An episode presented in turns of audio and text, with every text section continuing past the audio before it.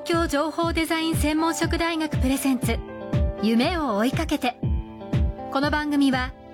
学校法人慈恵学園東京情報デザイン専門職大学の提供でお送りします。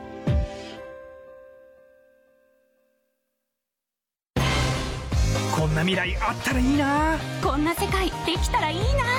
情報とデザインの新しい学びをクリエイト、才能と未来を共に育てる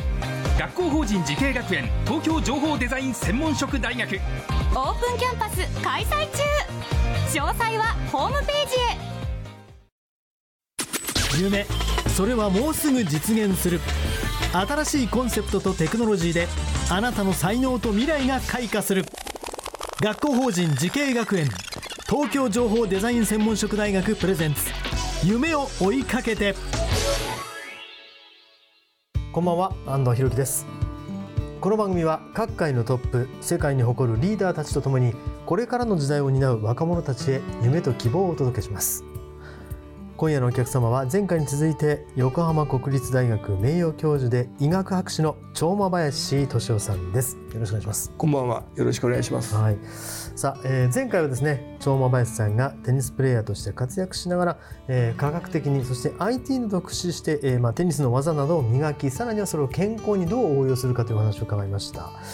さあ、今回はですね、この先じゅうねんご、にじゅうねんご、そしてさらに言うとひゃくねんごの未来をどのように予想しているのか伺います。超馬林さんが想像するスポーツ、科学の分野、まあ、アイティー も絡めてなんですが、えー、未来予想、どのような未来になると思いますか？そうですね、あのじゅうねんご、にじゅうねんごは、はい、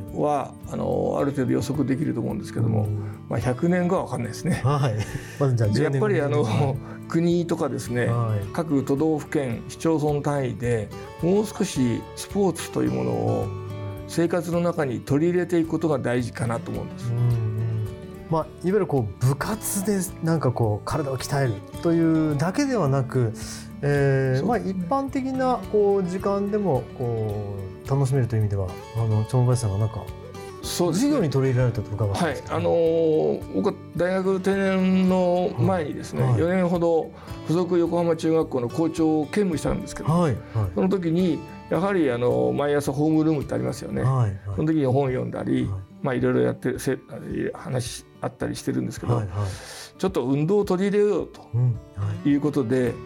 あの当時僕の仲間であのスクワットを研究している先生がいて、はいはい、スクワットはやっぱり太ももを鍛えるのがいいんだよっていう話になって、うんうん、はい、それを中学校のホームルームの毎朝のホームルームの時間に少し取り入れてみようかなと、はい、ということで職員会議で提案して、うん、まあいいでしょう、先生はそういう考えならということで、はい、で今度は生徒会の代表を呼んで話をして、はい、うん、やっぱりすごい民主的な学校なんで、で子どもたちが本人が OK しないと、納得しないとダメなんですね、はいはい、やっぱ納得っていうのはすごい大事なキーワードだと思うんですけど、はいはい、そして子どもたち生徒会の代表ご、ろくにん呼んで話をして、分かりましたと。でどんな音楽かけるんですかっていうことで、はい、じゃあ音楽は君たちに任せるよと、うんうん、で彼らに音楽を任せたら、あの猪木のボンバイヘンを持ってきたんですよ。猪木ボンバイヘン、あれをで、はいはいはい、あれで結局あの毎朝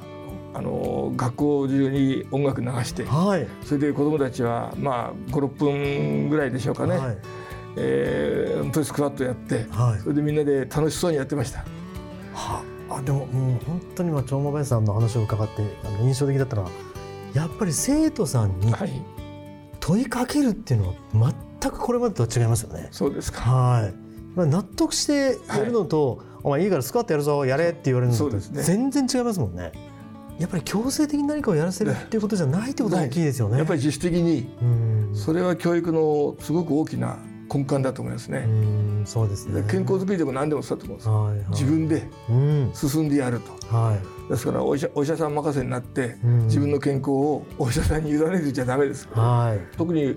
子育てでスポーツを取り入れるってなかなか大変だと思うんですよ、はい、でもほんの少しの時間でもいいから、はい、お父さんがキャッチボールをしてあげると、はい、あのキャッチボールっていうのはね、はい、目と手の競合なんですよ、はいはい、で肩のバランスも含めて、はい、バッティングはそんなにやらなくてもいいですけど、はい、ゴロを取ったりキャッチボールしたり、はい、そうすると目とボールと手というものがうまくマッチングするんですよ、はいはい、これは脳の発育にもいいんですよ。あ、そういうことですね。運動はね、遊びでバカになるじゃなくて逆ですよ、はいはい、運動することで脳の発達を促すっていうのはよく言われてることなんです、はいはい、ですからぜひねこれからもあの特にお父さんがね頑張ってお母さんもそうですけど、はい、やっていただきたいと思います。うん、まあ、高齢社会に対しての解決という意味でもやっぱりスポーツというのがと思います。やっぱり僕もずっとスポーツは続けてますので、はいはい、えー、もうあの後期高齢者過ぎました。もうそのもうプロフィール拝見してびっくりしたんですけどあの今本当にラジオ聴きの皆さんに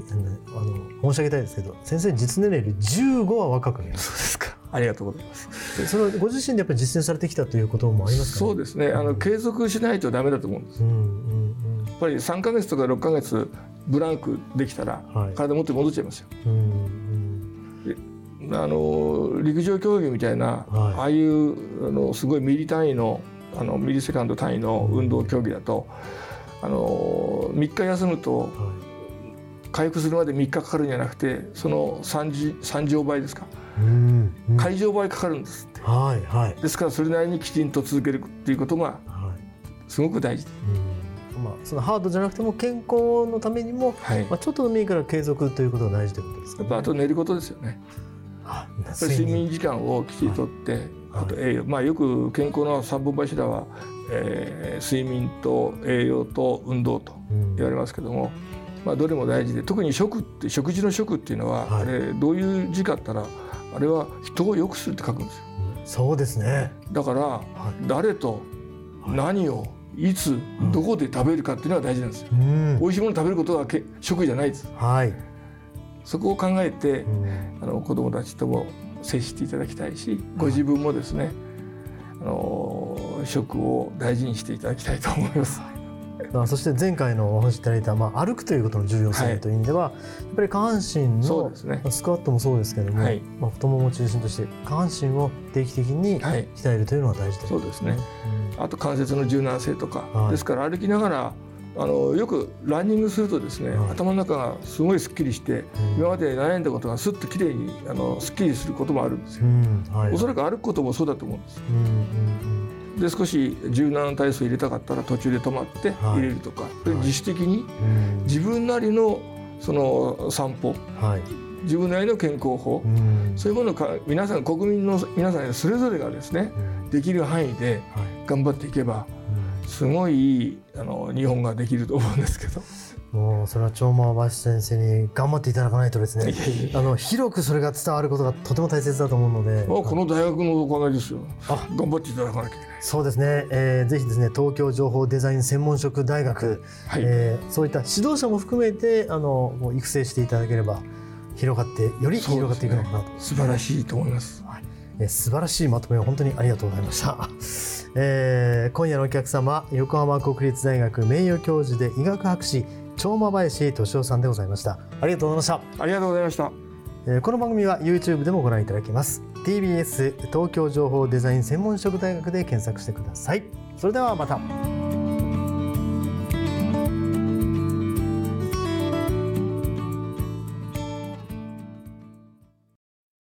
情報工学と人工知能、メタバースとサイバーセキュリティ、情報とデザインの新しい学びがそこに。時代の即戦力を育てる学校法人慈恵学園東京情報デザイン専門職大学オープンキャンパス開催中。詳細はホームページへ。東京情報デザイン専門職大学プレゼンツ、夢を追いかけて。この番組は学校法人慈恵学園東京情報デザイン専門職大学の提供でお送りしました。